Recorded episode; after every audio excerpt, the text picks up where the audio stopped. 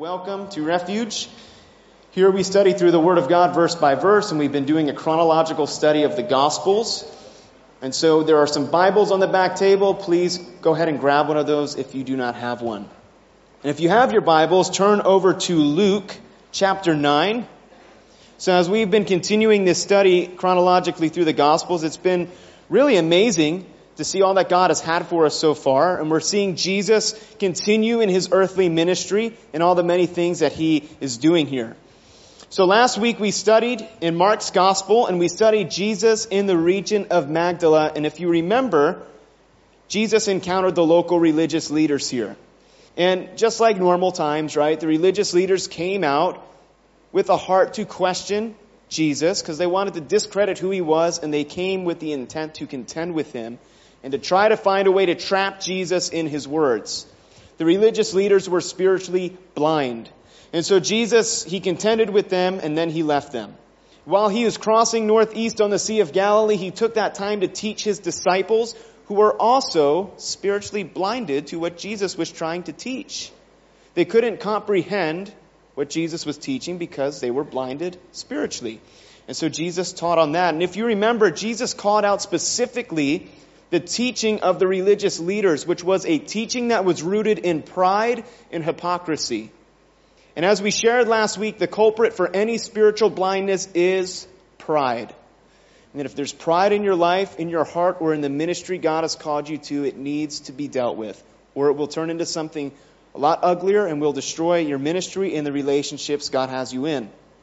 After arriving to the town of Bethsaida on the northeastern end of the Sea of Galilee, Jesus encountered a physically blind man, and Jesus touched him and restored his sight fully. So we're going to pick it up in Luke's gospel today, in Luke chapter nine, and we're going to see what happens next, starting in verse eighteen. So if you're following along, Luke chapter nine, starting in verse eighteen. And it happened, as he was alone praying, that his disciples joined him, and he asked them, saying, "Who do the crowd say that I am?" So we find Jesus alone here. Now the question is, where is Jesus? Is he still in Bethsaida, or has he traveled somewhere else? Well, Matthew's gospel tells us the answer in Matthew chapter sixteen, verse thirteen. And it says, "When Jesus came into the region of Caesarea Philippi, he asked his disciples, saying, 'Who do men say that I, the Son of Man, am?'" So Luke's gospel leaves this part out, but Jesus had actually traveled to a place called Caesarea Philippi, which is around forty kilometers from the last place we saw Jesus, in the town of Bethsaida. And this was a city that was at the base of Mount Hermon, and we're told in Mark's gospel that Jesus was actually in villages around that area. So this is where Jesus is at now when he asked this question. Now I want you to notice, we find Jesus here in this place. I want you to notice what he was doing. The first thing that we see Jesus doing here in verse eighteen, it said he was alone praying. See, if you read the Gospels, you realize Jesus really never had a break.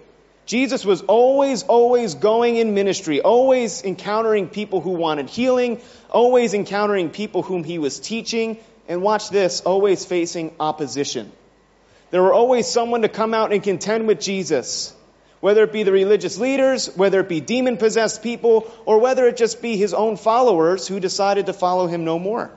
Jesus was always encountering opposition, but he was constantly ministering.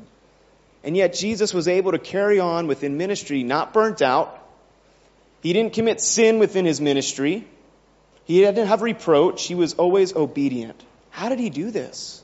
Well, Jesus was always found praying, always found taking care of himself spiritually and spending that time with the Father.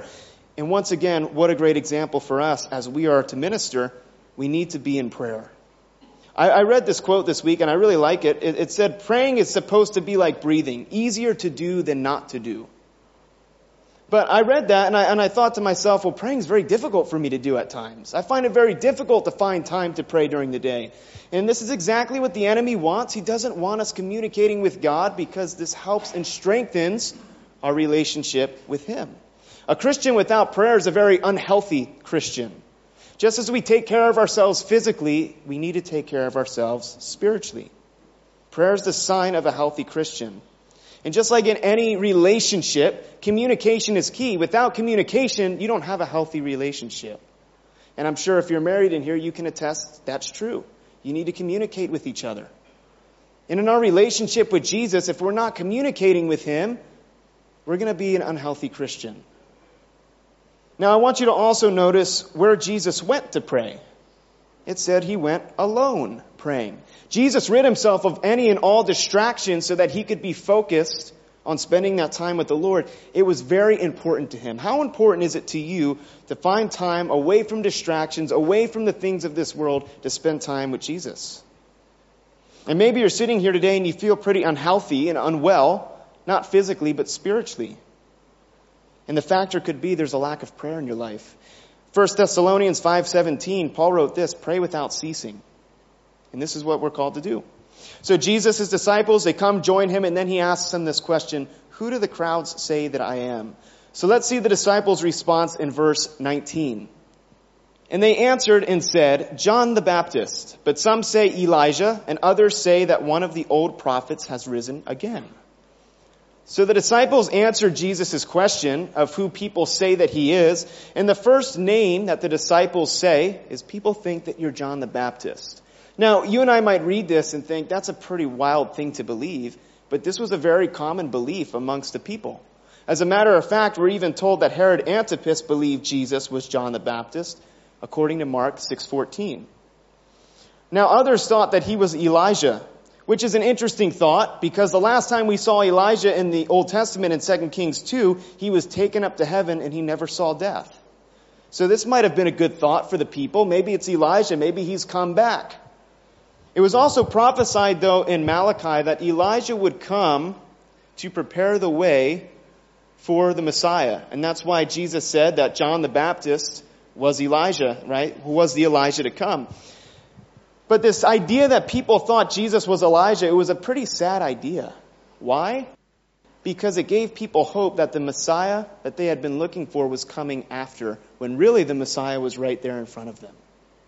And that's really sad, right? They were missing the hope that was right in front of their eyes. The Messiah was there. He wasn't coming later. He was there right now in front of them, and they were missing it. And many people today are missing the hope that is right in front of them, the hope of Jesus. And so it's our responsibility once again to go out and point people to this hope. Point people to Jesus. You know how many people end their lives every day? You know how many people have the thought of ending their lives every day? Why? Because they're hopeless. They don't understand that there is hope and that there is a peace that can be found. And we need to be sharing it with them. Now, Matthew's account of this story tells us that other people thought he was Jeremiah or one of the other prophets. And the point is this. Many people thought Jesus was someone that he was not. They thought of him to be lower than he truly was, and they thought of him to not be who he said he was. And this is still happening today. The deity of Jesus is constantly being attacked. People always want to tear down who Jesus truly is. Jesus was a good teacher. Jesus was a good man.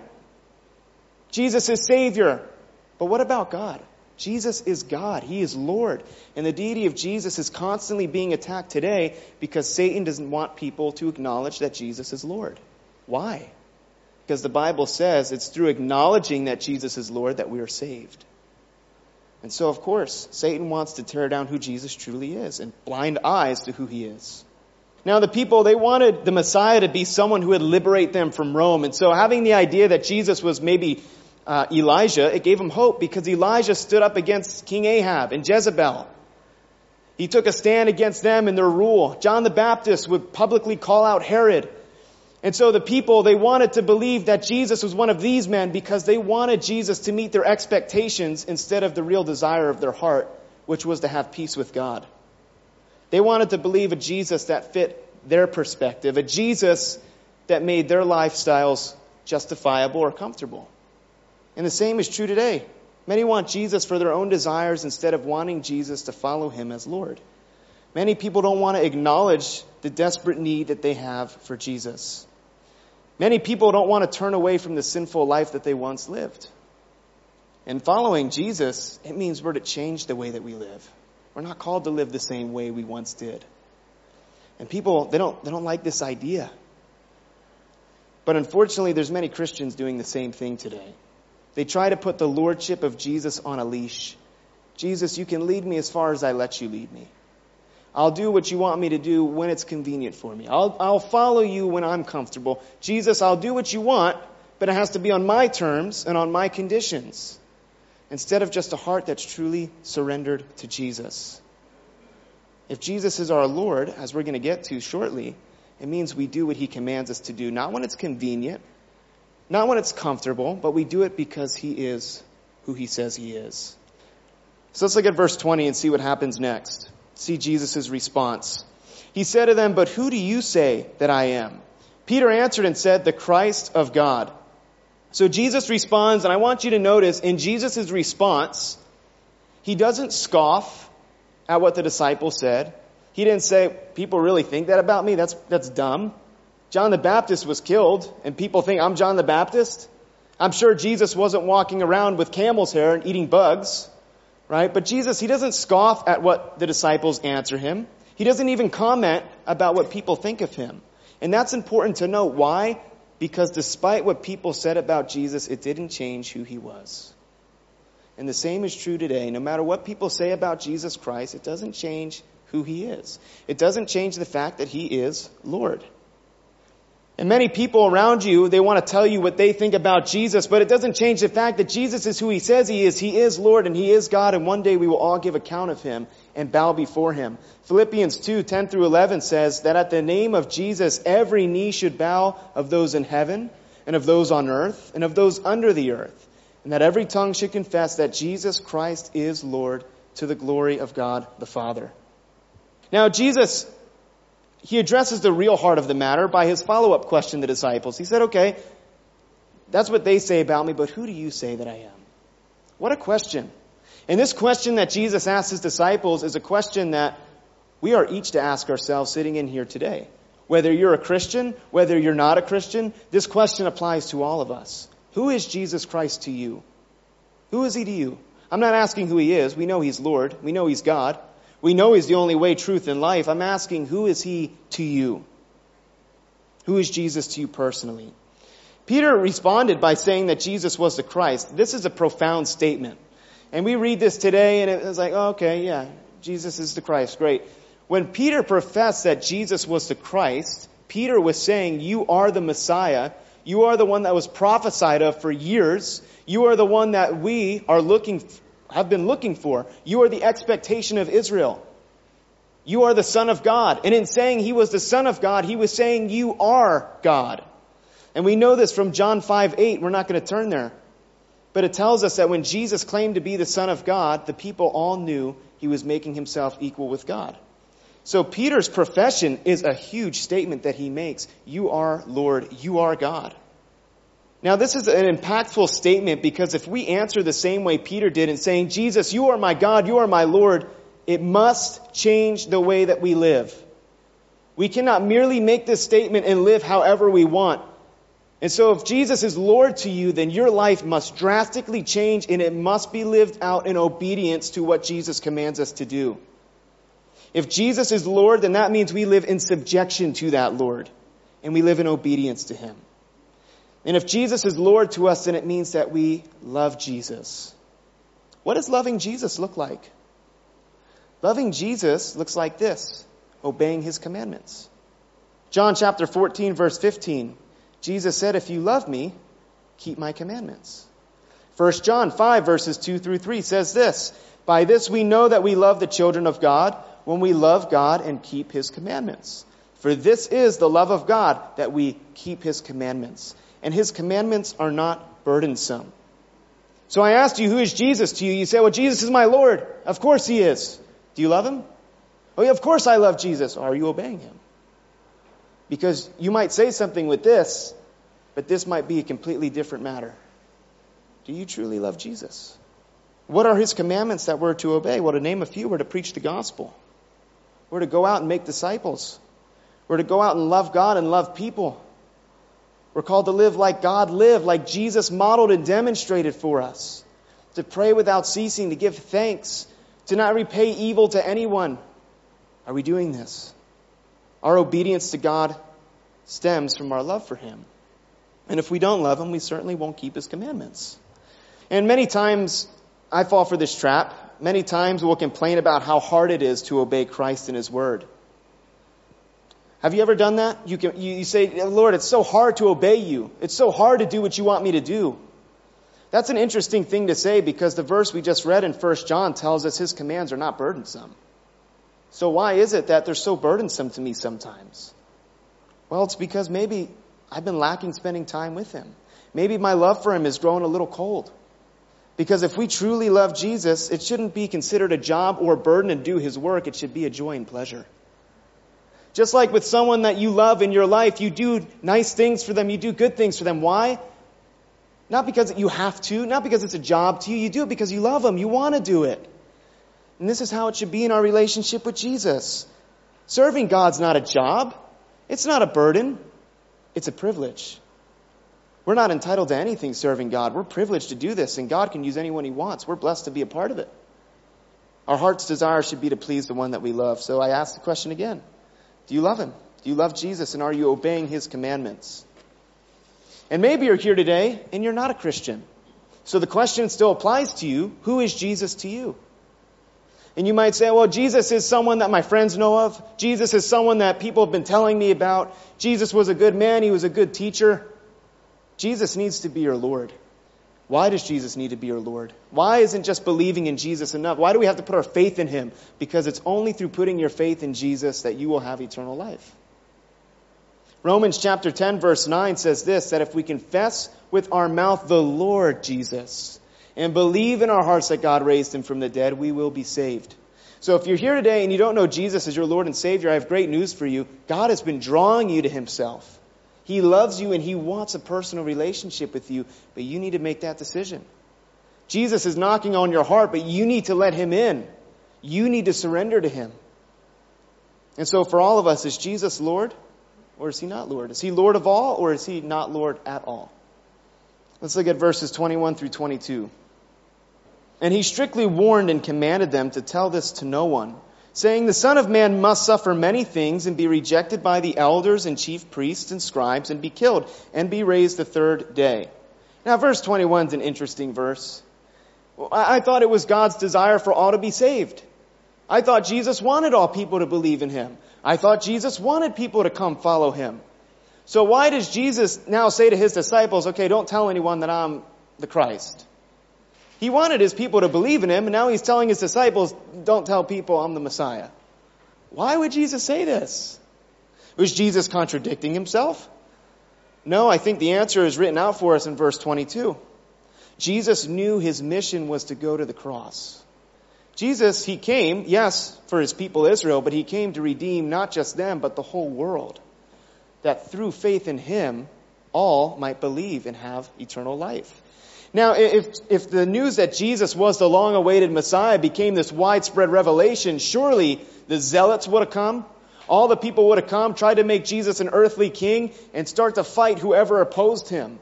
And Jesus even said this to Pontius Pilate when he was on trial. He said, if my kingdom were of this world, my disciples would rise up and fight. Jesus, he knew what his mission was. His mission was to come and redeem us, and to die on the cross for the forgiveness of our sins. Jesus, he didn't come to fix the political atmosphere. He came to save the world from something far worse, sin. And so Jesus didn't lose sight of his calling. And this is why Jesus warned them, don't tell anyone. Because Jesus was heavenly minded, fixed upon the calling that God had placed on his life. Now, Peter, right, he just had this great moment, this great mountaintop moment. Oh, you're the Christ, you're God, hallelujah. Well, Matthew's gospel gives us a little more information that Luke leaves out. So turn over to Matthew sixteen. We're going to read what Peter's response to this is. In Matthew chapter sixteen, verse twenty-two, Peter says this in response to Jesus telling him that he was going to suffer. Peter took him aside and began to rebuke him, saying, far be it from you, Lord. This shall not happen to you. But Jesus turned and said to Peter, get behind me, Satan. You are an offense to me. For you are not mindful of the things of God, but the things of men. And it was for this very reason that Jesus told the disciples, don't make this known that I am who you say I am. Because everyone's response would have been the same response as Peter's. This will not happen to you, Lord. Peter was earthly minded and Jesus rebuked him for it. Right? Peter went from being this, this spiritually minded man who had this his great moment of professing Jesus for who he is to now this earthly minded moment, and Jesus rebuked him and called him. He didn't call Peter Satan, but he, he said that the thought that came in Peter's mind was from Satan. That's not a pleasant thing, right? But Peter was earthly minded. He couldn't comprehend the fact that if Jesus was who he said he was, that he would suffer. Peter thought about the here and now while the mind of God is on eternity. And many Christians have the same mindset as Peter, right? They're very focused on the worldly things and very worldly minded instead of heavenly minded. They believe that if you're a Christian, all your problems are going to go away. You won't get sick. You won't suffer. You'll have a good life. However, the life of a Christian includes many hardships. Those who teach the prosperity gospel, which there's many of them, they're going to give account to God. And they have a strict judgment awaiting them if they don't repent. But it's not biblical what they teach. The life of the Christian is full of hardships and trials. Within the suffering of Jesus that he lists in verse twenty-two, he said that he would suffer many things. He said that he would be rejected by the elders. He would be rejected by the chief priests and scribes. This was a big deal. These were supposed to be the religious authorities and leaders who were teaching people about the Messiah, and Jesus, who was the Messiah, was right there, and these very people were going to deliver him. And finally, Jesus said not only that, but he was also going to be killed. This was the cost that Jesus had to pay for carrying out the will of the Father. This was the cost of our salvation. And if you're not a Christian, you might think, all I have to do to go to heaven is believe in Jesus? That's easy. Well, it wasn't easy. Jesus paid a heavy price for our salvation. The price of our salvation and forgiveness, it wasn't cheap. Jesus paid dearly for it. He paid his life for it. Jesus, he knew all the tremendous hardships he would face. He would be falsely accused. He would be spit upon. He would be rejected. He would be blasphemed, denied by his own disciple, betrayed by another one of his disciples, be flogged by the Romans. This was a brutal process. Most people were killed during this process. And then Jesus would bear his cross and be crucified, overlooking the city so all people could look on him with shame. And the Romans historically would also invite people to come up and spit upon the people on the cross. It was a very shameful display and a very painful one. And yet Jesus did it. He did it for you and he did it for me. We were valued so much in the eyes of Jesus that he said, I'm going to go through all this and I already know everything that you're going to do against me. I already know all your sins and I'm still going to do it for you. That's who we are to Jesus. So once again, I ask, who is he to you? Because many of us, we say, well, yeah, Jesus is our Lord, but we don't want to accept the, the fact that if Jesus suffered, we're going to suffer too. Maybe not in the same way, but we're going to go through hardships as well. John chapter fifteen, verses eighteen through twenty-one, Jesus said this right before he was betrayed. He said, if the world hates you, know that it hated me before it hated you. If you were of the world, the world would love its own, yet because you are not of the world, but I chose you out of the world, therefore the world hates you. Remember the word that I said to you. A servant is not greater than his master. If they persecuted me, they will also persecute you. If they kept my word, they will keep yours also. But all these things they will do to you for my name's sake, because they do not know him who sent me. That's quite different than what many people teach today. Paul also wrote this to Timothy in Second Timothy three twelve. Yes, and all who desire to live godly in Christ Jesus will suffer persecution. Let's read it again. In all, all means all, who desire to live godly in Christ Jesus will suffer persecution. This is the cost of making Jesus your Lord. So I love how Jesus asked this question and then he goes on to describe the sufferings that he went through, because we have to be willing to give up and be willing to pay the cost to follow Jesus. Now, that's not to say we're all going to die a martyr's death, but we should be willing to. That's the difference. You know, it's funny because the word martyr, I was sharing this Friday in youth group, the word martyr, it's only found a handful of times in our English translations. But if you look to the Greek language, it was in there several times, because the word martyr was used to describe anyone who bore witness of Jesus. And it's not to say that all those people who bore witness of Jesus would die, but it's anyone who bears witness of Jesus should be willing to give up everything, their freedoms, their rights, and yes, even their life. That's a lot of different perspective than what many people teach today. Are we willing to give up everything for Jesus? The cost to follow him is not cheap, and sometimes we won't have to pay the same cost that many of the people in the Bible did. Again, not all of us are called to die martyrs' deaths, but all of us should be willing to give up and lay down our lives for Jesus. And once again, you know, many Christians who claim they'll die for Jesus but won't live for him. Peter fell for this.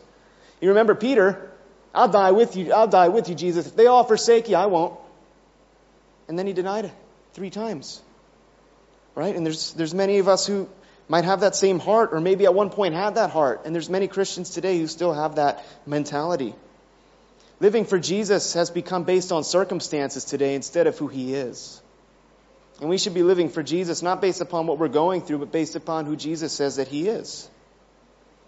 And many Christians, especially in the Western world, they refuse to give up their lives completely, right? Maybe they'll give ninety-eight percent, but maybe not quite one hundred percent.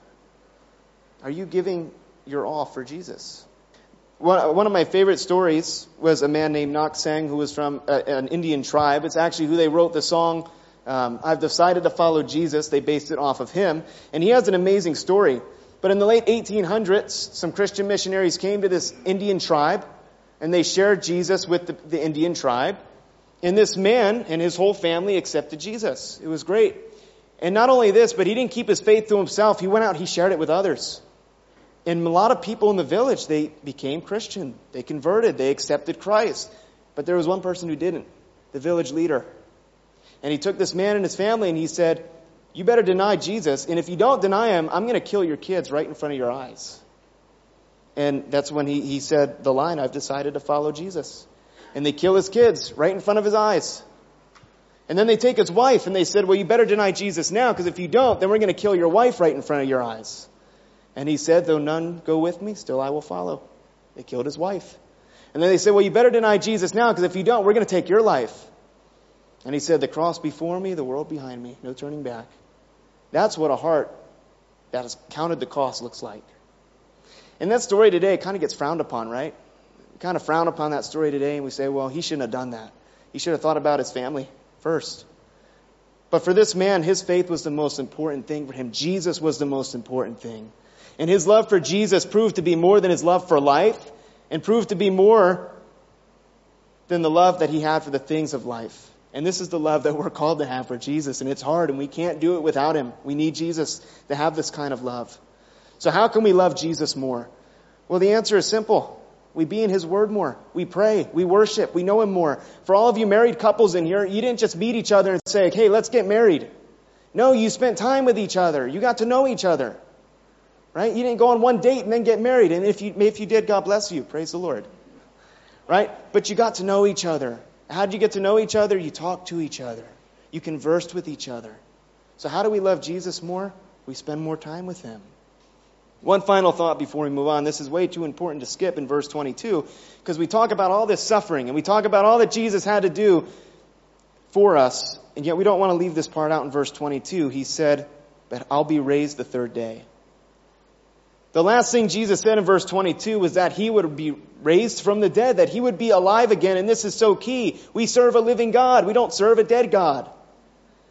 And in case you came in here wondering, what's the difference between Christianity and the religions of this world? We don't serve a dead God. We serve a living God. So for us in here, we need to stop sharing the gospel as if our God is created and as if our God is dead. Our God is alive. And that should make a huge difference in the way that we present him to the people of this world.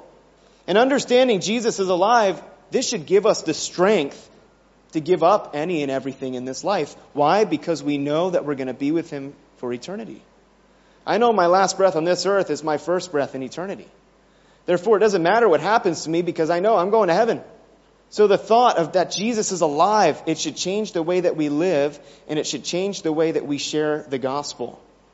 Because if Jesus is alive, we too will live with him forever. Second Corinthians four fourteen says, knowing that he who raised up the Lord Jesus will also raise us up with Jesus and will present us with you. So this should change our entire perspective on life. Why? Because we now have hope. And watch this, not just a hope, but a living hope. First Peter one three says, blessed be the God and Father of our Lord Jesus Christ, who according to his abundant mercy has begotten us again to a living hope. Through what? Through the resurrection of Jesus Christ from the dead. Let's look at verse twenty-three. Then he said to them all, if anyone desires to come after me, let him deny himself and take up his cross daily and follow me. So now Jesus is continuing to show us what a life surrendered to him looks like. So first, Jesus asked, who am I to you? Oh, you're Lord. Okay, well, I'm Lord. I'm going to go through this. And if I go through this, you might go through this as well. So Jesus first establishes there's a cost to following me. Okay, I'm still going to follow you, Jesus. Now Jesus is laying out what a daily surrendered life looks like to him. And in verse twenty-three, he says that we are to take up our cross, deny ourselves, and follow him. Now, this is interesting that Jesus would say this, because Jesus predicted his death, but now he's saying you need to take up your cross. So now Jesus is telling his disciples exactly what kind of a death he was going to die. He was going to be delivered into the hand of the Romans. It's a big deal. Maybe the disciples thought maybe Jesus would be stoned, even though it was against the Roman law. The Romans banned the Jews from doing this. But maybe, maybe that's what they thought. No, Jesus said he was going to be crucified. That's a big deal, because he was going to be delivered into the very hands of the people that many in Israel wanted Jesus to overthrow. Once again, showing the perspective of Jesus was different than the perspective of man. Now, the word deny here, it means to disown oneself and forget about one's self-interest. And this is what we're called to do. Now, I understand this is easier said than done. It's a hard thing to do.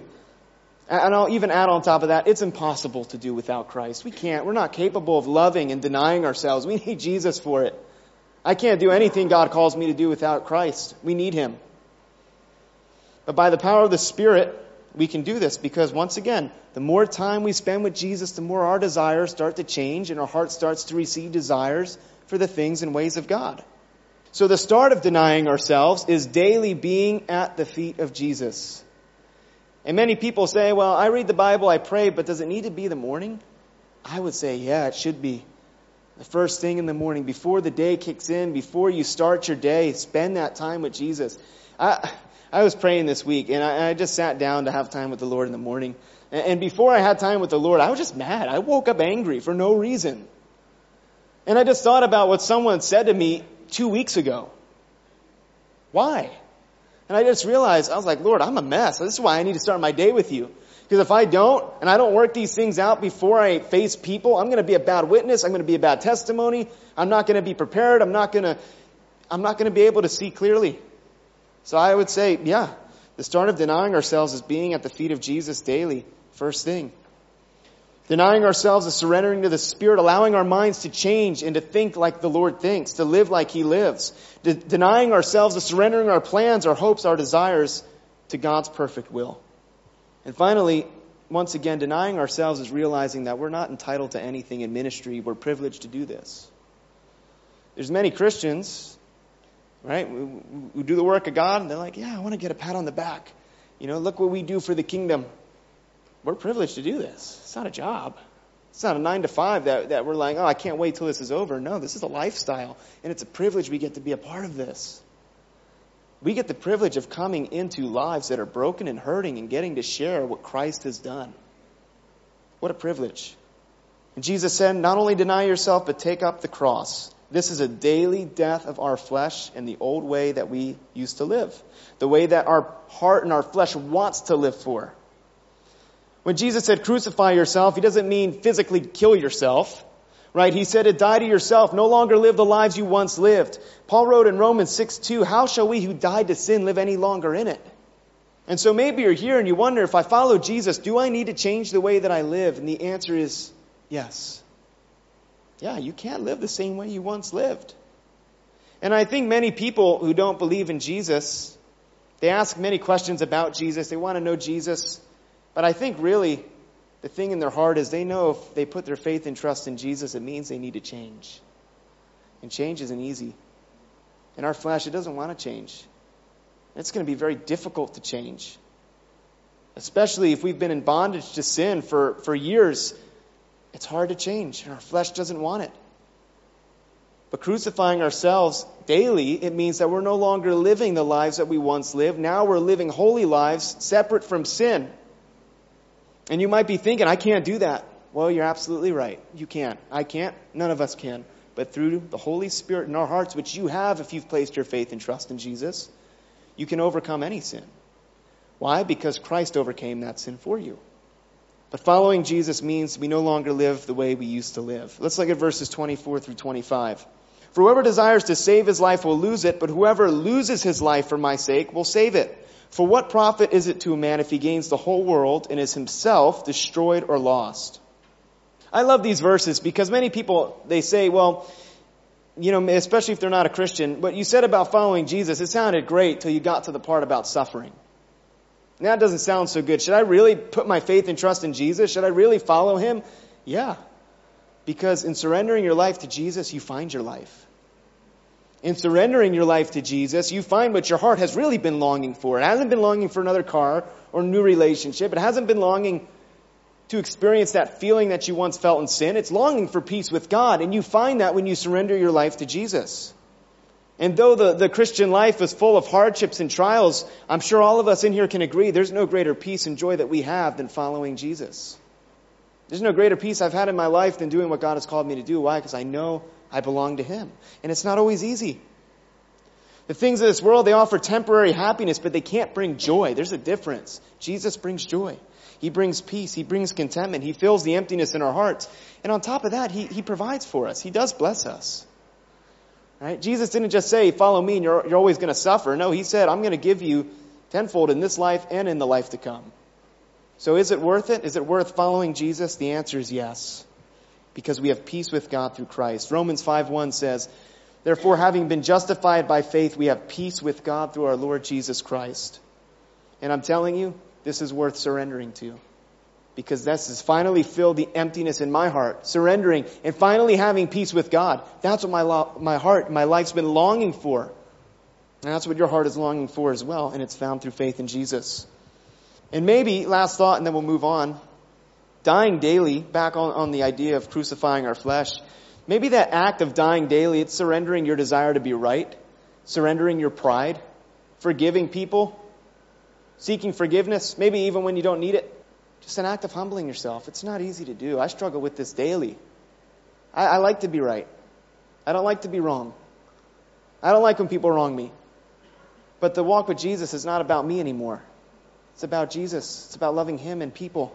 And maybe that's what it means for us daily to die, is to lay down ourselves and humble ourselves. So look at verse twenty-six.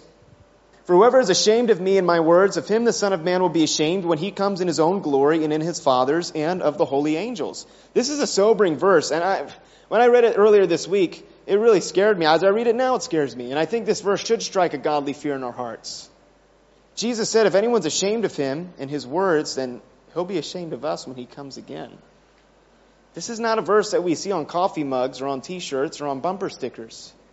This is not one that we send as an encouragement to people. This isn't on the daily prayer app, right? On the daily verse app.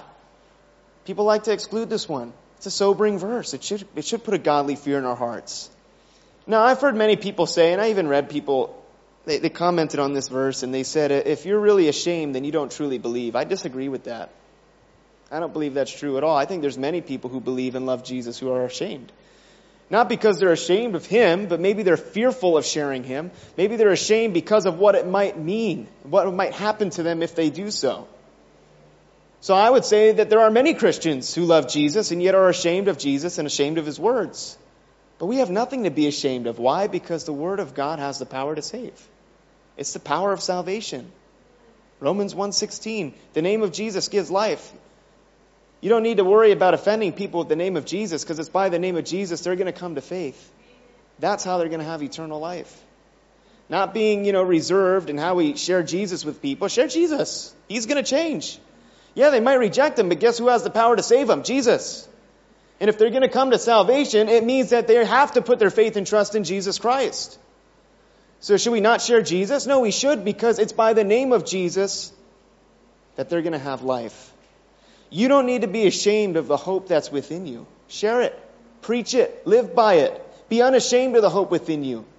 We're not called once again to be timid, but to be bold Christians. And I know this could be a very difficult verse coming from me who has a Western world background. You might read this being from these countries and these cultures, and you might think, well, you don't understand, Christian. If I believe in Jesus and accept him, I'll be rejected by my family. Is it worth it? The answer is yes. It is worth it. And I know that's that's easier for me to say than for you to walk through, but it is worth it. It's worth anything that you would have to pay. Why? Because you have peace with Jesus. You don't need to be ashamed of him. But here's a thought for us. We need to heed this warning because we will face Jesus one day and we will give account before him. So is your life lived out in boldness or is it lived out in shame? Let's look at our last verse, verse twenty-seven. But I tell you truly, there are some standing here who shall not taste death till they see the kingdom of God. So once again, I read this verse and I, I, I'm not going to lie. I read it and I'm like, what is this? Jesus, he said there's some standing there who aren't, they all died. They didn't see Jesus come back again. Right? And I think it's important to ask these questions, not just to glance over them.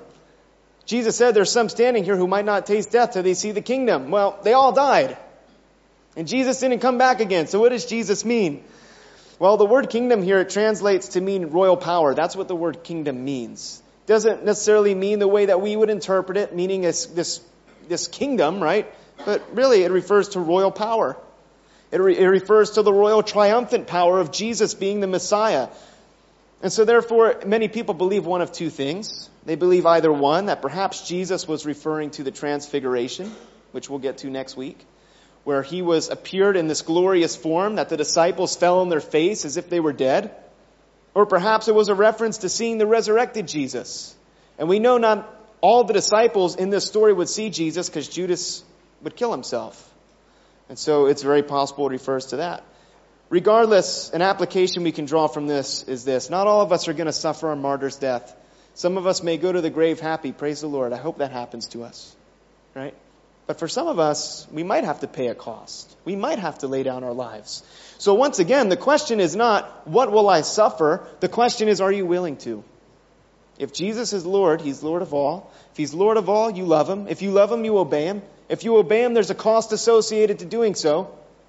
We're in enemy territory. If you needed to be reminded, this, there's one percent Christian in this country. Satan doesn't want us here. So, of course, the offensive is going to be hard. Satan doesn't want us here. We're in enemy territory.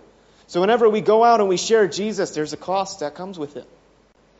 But lastly, last thought, and I'll close with this. As we consider this question, who is Jesus to us? If Jesus is our Lord, it means that, once again, we're going to love him. We're going to obey him. We're going to deny ourselves. We're going to take up our cross. We're going to do what he's called us to do. And watch this. We're not going to live the same way we used to live. We're going to live a different life. We're going to live the redeemed life that Jesus has, has given us.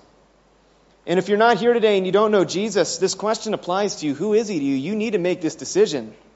And maybe you, you think, well, I need some more time to think about it. You've been thinking about it since you were alive because God has put eternity on your heart. I don't think it's a matter of contemplating if Jesus is the one for you to follow. I think the real question you wrestle with is, can I really change? I don't want to change my ways. Is it worth it? Yes. The answer is yes. And I'll close with this thought. I know I just said that, but I really mean it this time. You know, I read the I read these verses, and I'll tell you what, I got super convicted. And then the great thing about preparing a study for it is you need to reread it over and over. And so over, I'm like, I'm convicted again. Oh, there it is again. These are not easy commands to follow. It's very difficult, and we all struggle with it. But here's the great news. We fall short every day, right? There's not a single person here that, that struggles, and it's not as if these struggles are exclusive to you. We all struggle with it. The good news is we serve a God of mercy and grace and compassion, and a God who does pick us up when we stumble. A God that's, oh, you fell flat on your face again? I'm going to pick you back up. I was reading Proverbs this morning. It's a great verse. It said, the righteous man falls seven times, yet he doesn't stumble. Though he falls, the Lord, he picks us up. We serve a God of mercy and grace who loves us unconditionally. So praise God. We don't have to live in guilt. We can change. And once again, if you're not a Christian in here, you need to answer this question. You need to choose to follow Jesus or choose not to. But don't wait for tomorrow because you're not promised tomorrow. Eternity is, is in the balance of, of your decision. And so let's pray, and then we'll, we'll continue to worship. Heavenly Father, we just thank you, Lord, so much for all that you've given us, Father. We thank you above all else for the gift of your Son, our Lord and Savior Jesus, for the gift of salvation we have freely in his blood. And Lord, we thank you that since Jesus is Lord, since he's alive, we too have life. We too have, we have forgiveness. We have hope. We have freedom. We have joy. And Lord, though there might be a cost to following you, Lord, we know it's worth it because nothing could ever even come close or compare to all that we have in you, Lord. And so we thank you, Father. Thank you for filling the emptiness and the void in our hearts. Father, challenge us, God. Take us deeper with you. Teach us how to love you more.